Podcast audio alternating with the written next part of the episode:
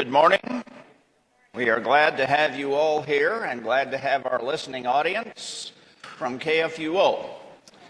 So this morning I promised you we were going to do something different. And so what we're going to do is this. The title of this lesson would be, How Does God Reveal Himself?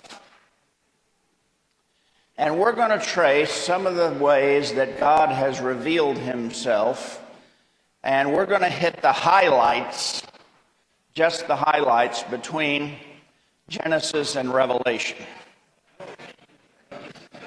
So gird up your loins and get ready.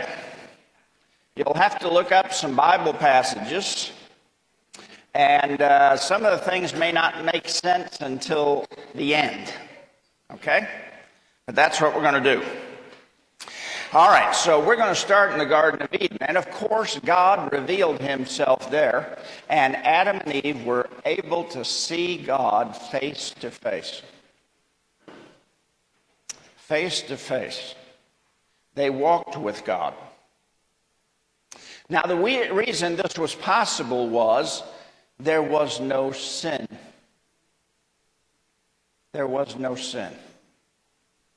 They had the image of God. They knew God, and they wanted to do only what God wanted. And so they were able to walk with God face to face. Now, if you think about the Bible, Genesis starts with Adam and Eve seeing God face to face. Where does it end? With the people of God seeing God face to face. And the Bible is the story of how he got us back. Okay? So then sin came, lost the image, and did not know God, hid from God. And so they could no longer see him face to face. Okay? No longer see him face to face. Sin had entered the picture, and sinful people cannot see the holy God face to face.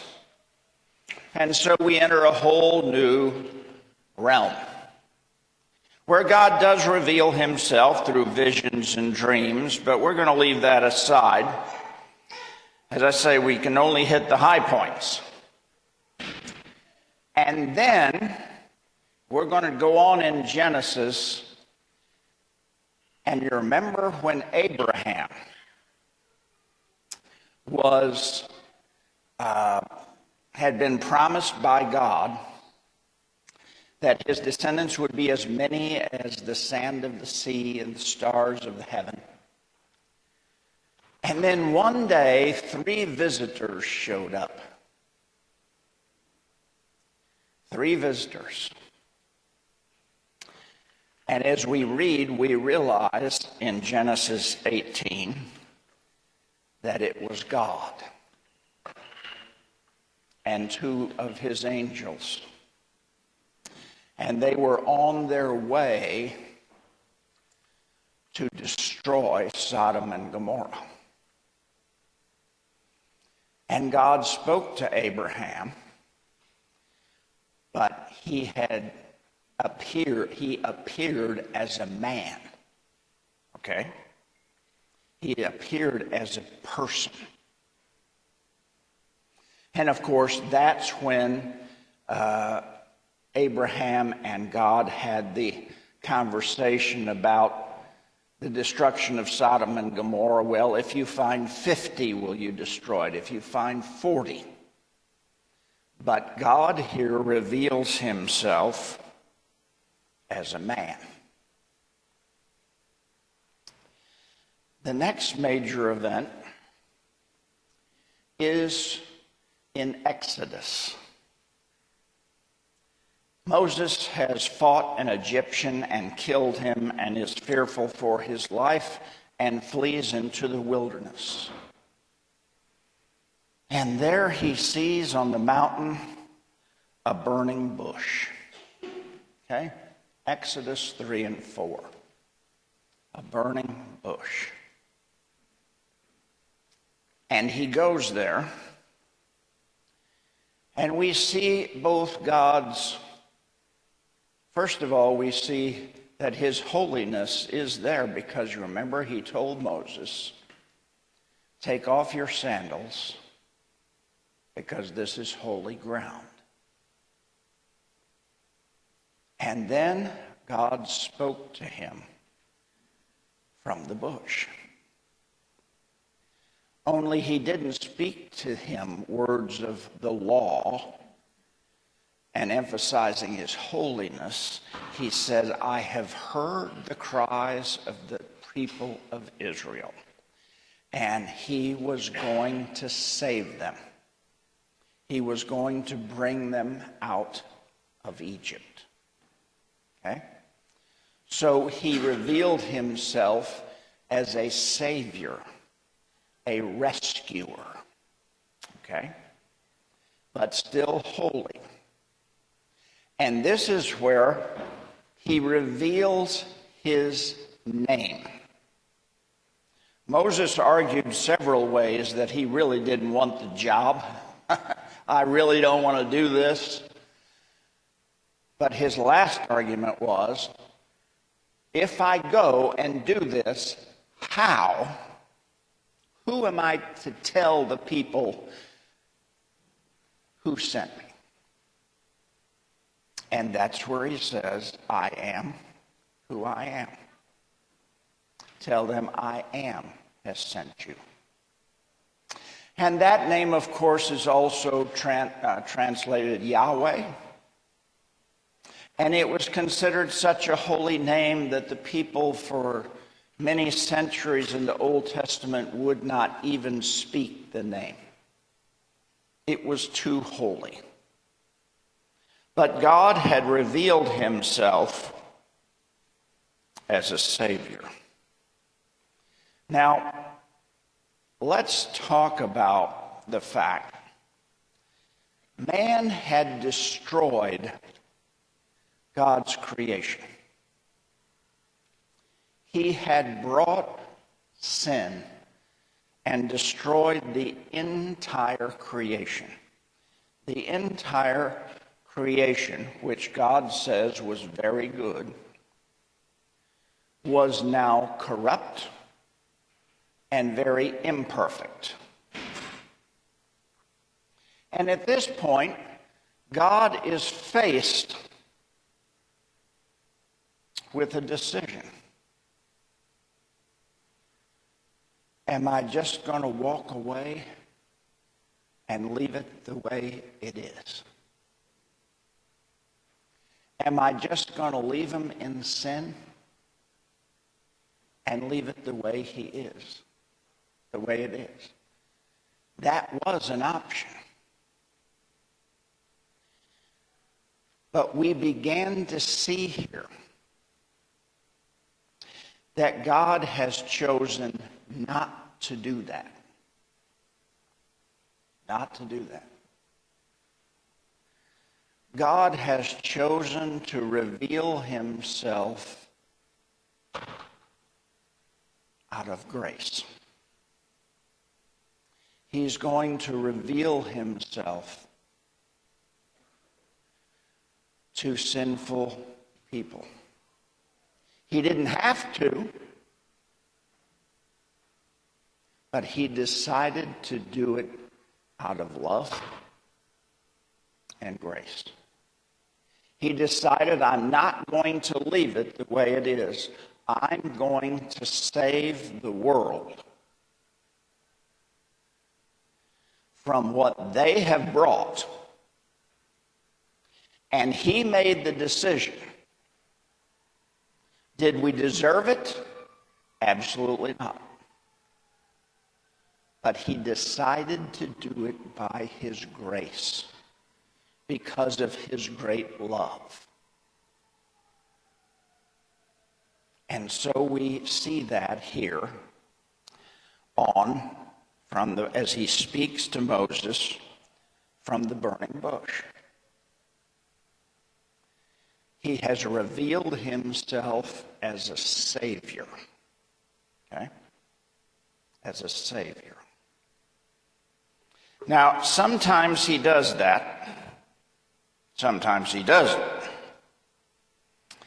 Then we come to Mount Sinai. And this is the description. On the morning of the third day, there were thunders and lightnings and a thick cloud on the mountain, and a very loud trumpet blast, so that all the people in the camp trembled. Then Moses brought the people out of the camp to meet God, and they took their stand at the foot of the mountain.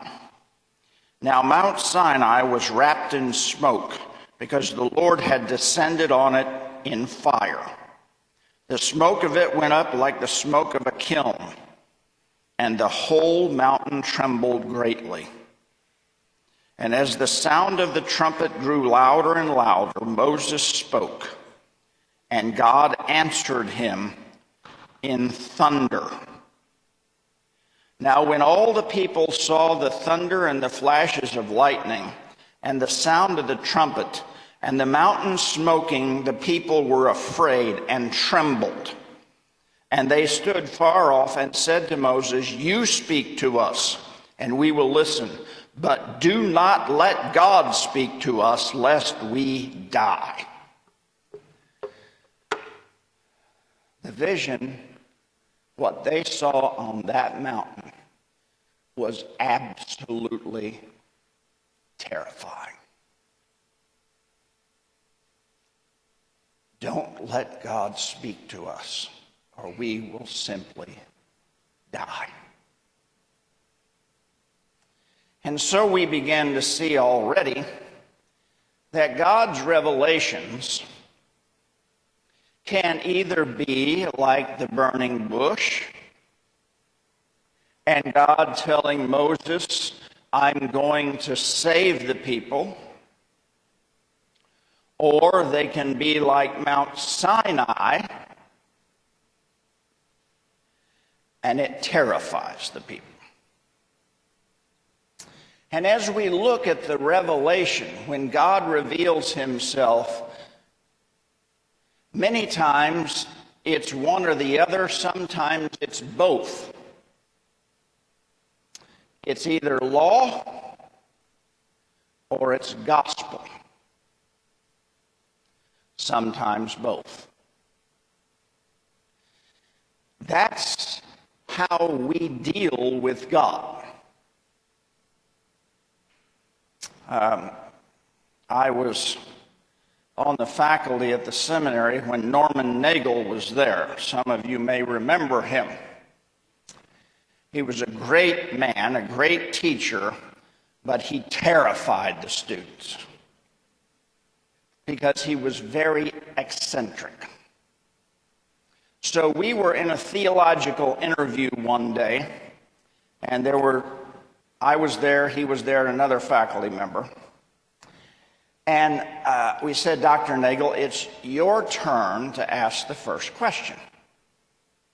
And the students had to pass these interviews to graduate. And so the first thing he does is he takes a New Testament, Greek New Testament, just throws it on the table. And then he does this. And he stays there about 30 seconds. And finally he says to this poor student, "How does Luther do God?" Well, that kid talked 30 minutes, didn't say a thing. He didn't know what to say. And finally, at the end, when he was all done talking, Dr. Nagel simply said, "All I wanted you to say was law and gospel." Because that's how Luther does God. You either deal with God on your own, under the law, or you deal with God, he deals with you, through the person and work of Jesus Christ. So his God revealing himself is not only God's choice to do so out of his grace, but he also reveals himself as law and gospel. But he wasn't done there. So while Moses is up on the mountain, God gives him the directions on how to build the tabernacle. Okay? It's in Exodus 26 to 30. All the details of how to build the tabernacle. Because God is going to tabernacle among the people. He is going to come and be among the people. And of course, they built the tabernacle. We'll get to that. But one of the interesting things that happens as after he gives them the directions on the tabernacle is Moses asked to see God. He asked him. And God told him, "You cannot see my face." See, sinful man cannot see my face. "But I will put you in the cleft of a rock, and I will hide my face and go by, and you can see my back. You can see my back." So Moses saw God from the back. He was in the cleft of a rock. And you should remember that every time we sing, Rock of Ages, cleft for me. That's where it comes from. But he saw God. Now, God's a spirit. So God had to make himself look like a person for Moses to see him. Okay? But he allowed Moses to see him. So they built the tabernacle. And now we come to the last chapter of Exodus, where the tabernacle is built and they've dedicated it. And then he's dedicated it, and then this happens. Now, well, a little for remember, when they were in the wilderness, there was a pillar of cloud and a pillar of fire that led the people in the wilderness. Okay? When it moved, they moved. When it stood still, they stood still. But this is the description of what happens when the tabernacle was dedicated. Then the cloud covered the tent of meeting. That's the tabernacle. And the glory of the Lord filled the tabernacle. And Moses was not able to enter the tent of meeting because the cloud settled on it. And the glory of the Lord filled the tabernacle. Throughout all their journeys, whenever the cloud was taken up from over the tabernacle, the people of Israel would set out. But if the cloud was not taken up, then they did not set out till the day that it was taken up. For the cloud of the Lord was on the tabernacle by day, and the fire was in it by night, in the sight of all of the house of Israel throughout all their journeys. God showed himself in what's called a theophany. The cloud, the fire, was the presence of God. That's how he revealed himself. Only in this case, it is both law and gospel. It's law from the standpoint that when the cloud and the fire descended upon the tabernacle, nobody could go in because of the holiness of God. But he went, he came to them in a pillar of cloud and fire and rested on that tabernacle to remind the people he was always with them. That's gospel.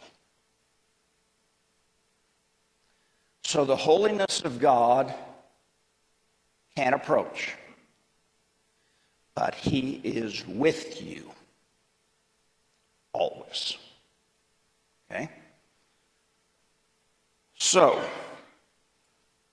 he was with them in presence, power, and holiness. Of course, when he descended on the tabernacle, he descended on what's called the Holy of Holies, which is the back third where the Ark of the Covenant was. And they had built the Ark of the Covenant just to his specifications. The top of the Ark of the Covenant was called the mercy seat.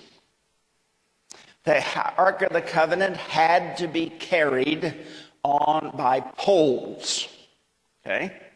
By poles. And only the priest could do it. If anybody touched the Ark of the Covenant, they died. Again, reminding that sinful people cannot approach the holy God. Can't do it. And so, they would carry the Ark of the Covenant. Now, you've read about the Ark of the Covenant, how they were carried into battle and all those things. The presence of God. It was the presence of God among the people. Okay? Both comfort and terrifying. Okay? We have one case where a person did touch it. David was moving the ark to Jerusalem. This is after they're in the Promised Land. And they put it on the back of a wagon.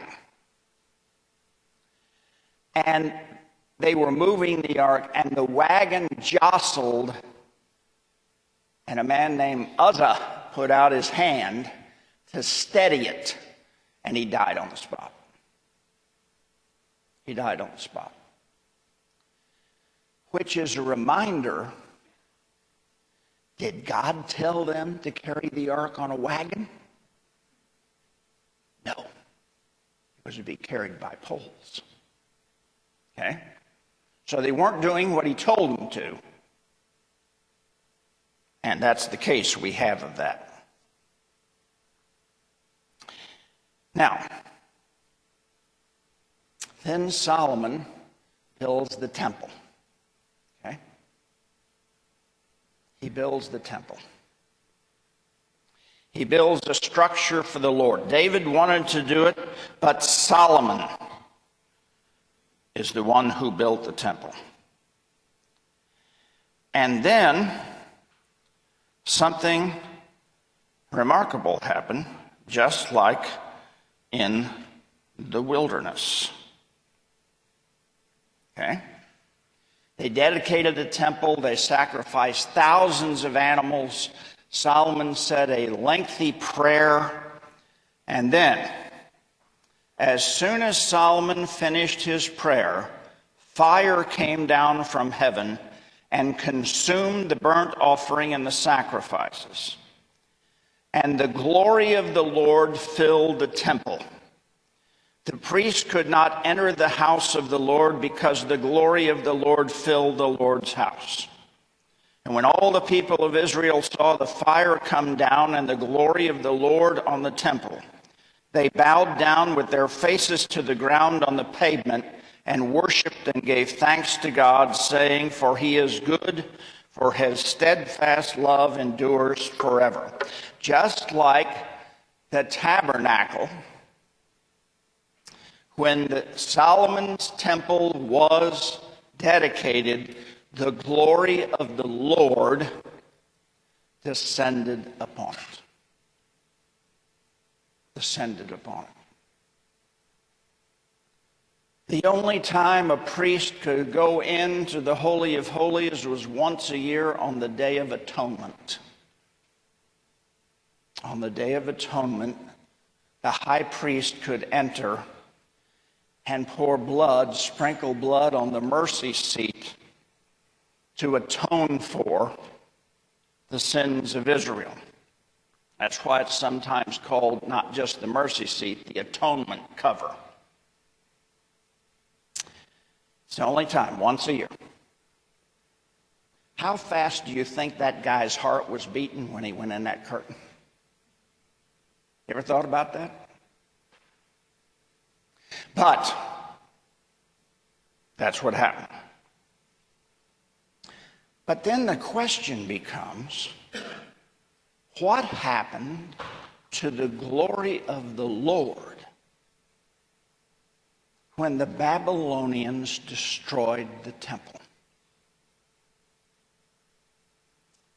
And there is a passage that tells exactly what happened.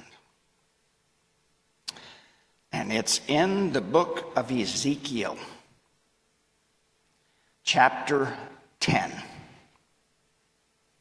It is a vision. It is a vision that Ezekiel had, and it's in verse 18. He is seeing the temple. He is seeing the glory of the Lord in a dream. He was transported in this dream from Babylon, where he lived, because he had been exiled, back to see this. And it specifically says in Ezekiel chapter 10, Then the glory of the Lord went out from the threshold of the house and stood over the cherubim. That's when the glory of God left the temple, Solomon's temple. That's when the glory of the Lord left. Then the temple was destroyed. Fast forward. In the book of Ezra, we read about the Babylonians coming back, okay, from their exile. The Israelites coming back from Babylon, their exile. And the first thing they do is rebuild the temple, okay? And in Ezra, you can read about the dedication of the second temple. The dedication of the second temple. But there is one thing absent from that event. The glory of the Lord did not descend on the second temple. It did not. There is no account of the glory of the Lord descending on the second temple. Now, certainly it was their place of worship. It's still standing when Jesus comes. But the glory of the Lord never descended on the second temple. Okay? Never descended on the second temple. Now, there's a reason for that. We'll get there. Okay? We'll get there. So we get through all the Old Testament, and we come to Malachi, the last prophet, who says, Behold, I send my messenger, and he will prepare the way before me. And the Lord whom you seek will suddenly come to his temple. The Lord whom you seek will suddenly come to his temple. Saying the Lord himself is going to come to the temple. And that's exactly what happens.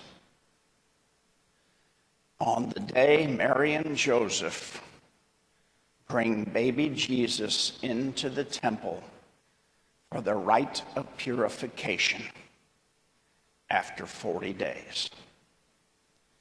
The Lord whom you seek will suddenly come to his temple.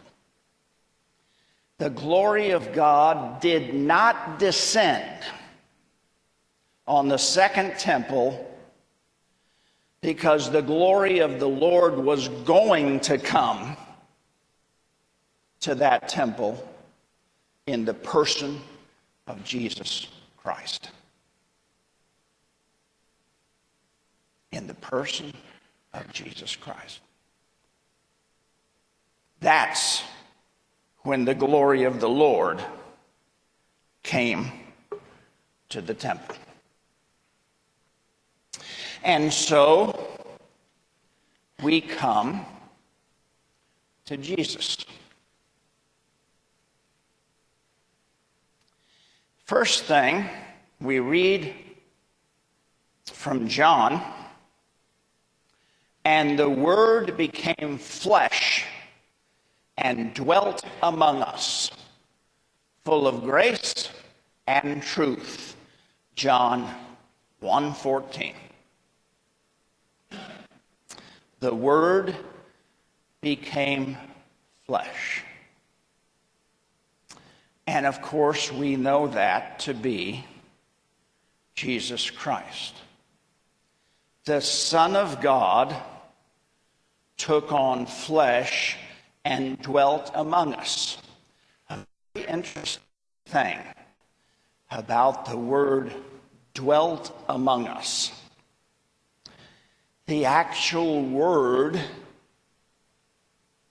is he tabernacled among us. He tabernacled among us, drawing us all the way back to the Old Testament,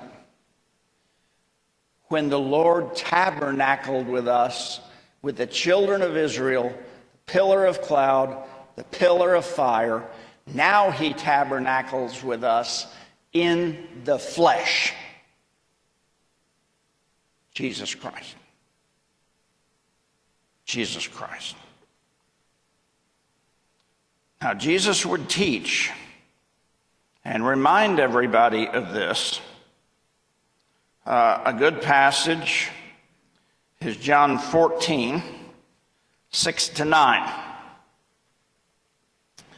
Philip said to him, Lord, show us the Father, and it is enough for us. Jesus said to him, have I been with you so long, and you do not know me, Philip? Whoever has seen me has seen the Father. How can you say, show us the Father? God has revealed himself in the person of Jesus Christ. If you want to know what the Father is like, look at Jesus. Now, we have this image sometimes that the Father's in heaven, and he's really hard to get along with, and he's a vicious judge. This verse says that's not true. If you have seen me, you have seen the Father that sent me. The Father has the same love for us as the Son. The Father wants to save us, just like the Son. In fact, he sent his Son for the specific purpose of saving us. Now, we talked about the fact that he suddenly came to the temple. All right? But it goes farther than that. Because we read in John chapter 2 where he's in dispute. And he says these words, and you will recognize them. Destroy this temple, and in 3 days I will raise it up. He is the temple. He is the temple.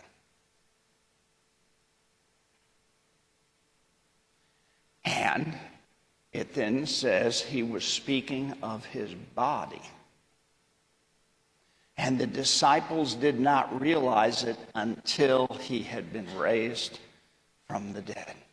Their objection, it's taken 46 years to build this. They weren't even done with it. But he was speaking of the temple of his body. He was the temple. He is the temple. Jesus Christ. We can see the fulfillment of God's promises in Jesus Christ. For instance, the priest could not enter the Holy of Holies except the high priest could enter one time a year on the Day of Atonement. Nobody had access to God. Nobody had direct access to God. Nobody. And yet, what does it say when Jesus died? The temple curtain was torn in two. The temple is now open to all who believe because of Jesus Christ. He made it possible for us to come to God. But it's not quite over yet. We need to continue, and of course, Jesus fulfilled many things like this. But then we get to Revelation 21, verse 22. And again, this is the revelation of John, and he says, "And I saw no temple in the city, for its temple is the Lord God, the Almighty, and the Lamb." They are the temple. God is the temple. Okay? God is the temple. And again in 22, verse 4. They will see his face, and his name will be on their foreheads, and the night will be no more. They will need no light of lamp or sun, for the Lord God will be their light, and they will reign forever and ever. We started with Adam and Eve seeing the face of God in the Garden of Eden. We end with, and they will see his face. We did by nature not even want to know God. That was the effect of sin. We didn't want to even know God. And we do not know him when we are born into this world. He must reveal himself to us. There is no other way. He must reveal himself to us. By his grace and mercy, he does so because he doesn't have to. but he does it from his grace and mercy. Even though we destroyed his creation in sin, he still reveals himself to us. And not only in events such as a pillar of cloud or a pillar of fire or a burning bush, he does so by coming himself and becoming man and showing us himself in his Son, Jesus Christ. He reveals himself in both law and gospel. He reveals himself as the Word made flesh, and he doesn't have to do any of it. But he does it all because he loves us and wants to save us. And that's the kind of God we have. And that's why Jesus says, if you have seen me, you have seen the Father that sent me. All right, I did all the talking. That's a brief summary of how God reveals himself. Questions, comments? Bud? Sacraments. What about the sacraments? Okay. That's another way God reveals himself. He reveals himself, we know, through the written word. But he does so in baptism, because when a baptism takes place, it is God doing the baptism. It is not a pastor, it's God doing the baptism. It does not depend on the parents, the child, the pastor. It depends on God. But he truly reveals himself in the sacrament because you receive his actual body and blood in, with, and under the bread and the wine. So you can literally say, when you take the sacrament, God revealed himself to me today. He revealed himself to me today in bread and wine, body and blood. And he revealed himself to me as my Savior, as the one who forgives me all my sins, as the one who gives me everlasting life, as the one who strengthens my faith. He revealed himself to me in the sacrament. Okay? So God can reveal himself in many ways. We can't determine those ways. God determines those ways. And just as we think we all get it figured out, he does it another way. Okay? That's the way he is. Well, yeah, that's the Trinity. Yeah. Okay, other questions? Yes, sir.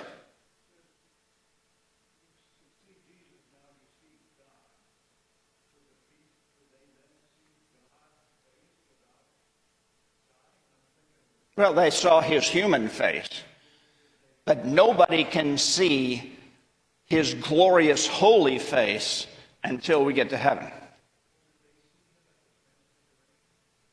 No.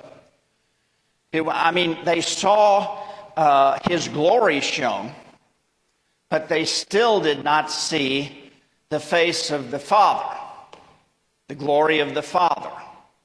Okay? And even then, they didn't see all the glory. They only saw as much as they could stand. Okay? His total glory would have consumed them. Okay? They'd have been gone. Yes? I'm going to chance the question. Okay. Maybe there's not a good answer, but I think, fortunately, we accept